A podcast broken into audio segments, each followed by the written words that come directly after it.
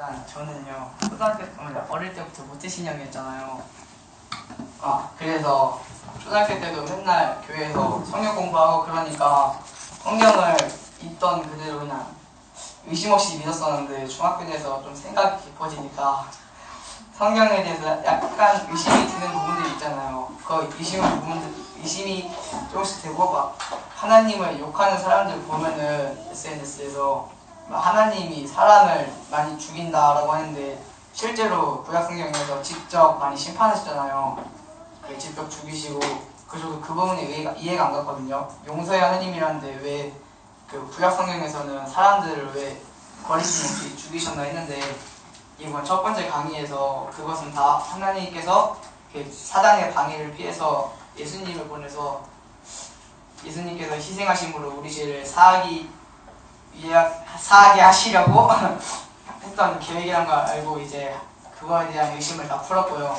그 다음에 그에 대해서 그 계획의 시작인 믿음의 조상 아브라함에 대한 이야기를 하셨는데 아브라함은 구약에서 유일하게 부활을 믿는 사람이래요. 그래서 하나님께서 아브라함에게 떠나라고 하시자 그냥 믿 뭐냐 아무런 의심 없이 그냥 두려움 없이 떠났어요.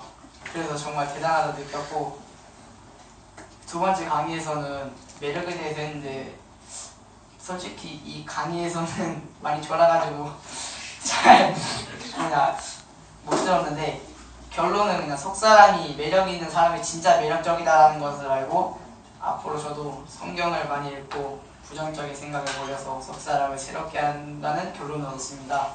세 번째 강의는 선택형인데 원래 5번 들어가려다가 서원이랑 같이 줄을 잘못 써가지고 들어가고 했는데 사랑은 뭐냐 모두 생명에 대한 하나님의 계획이래요. 그래서 생명을 생명을 목적으로 한 사랑은 사랑이 아니라고 아니고 사랑은 가정이라는 테두리 안에서 완성되는 것이라고 건전한 이성교제를 위해 그리스도인을 만나라 부모님께 공개하라 뭐냐 공공장소에서 만나라 스킨십을 조심하라 등 네 가지의 규칙을 알게 되었어요.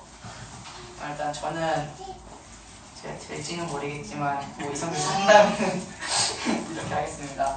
그 다음에 마지막 강의에서는 아브라함이 하나님께서 떠나라고 했을 때 두려워하지 않고 떠났기에 믿음이 조상이 되었잖아요.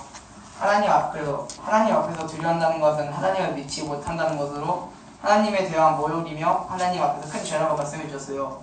저는 다른 사람들 앞에서 나서는 것도 못하고 튀는 것도 그러니까 다른 사람들의 시선이 진짜 두려운데 이제 하나님을 믿고 두려움을 떨쳐내기 위해 이번에 간증 원래 안 하려고 했는데 맨 처음에 안 한다고 했다가 이 말씀이 문득 떠올라서 자원하게 됐어요.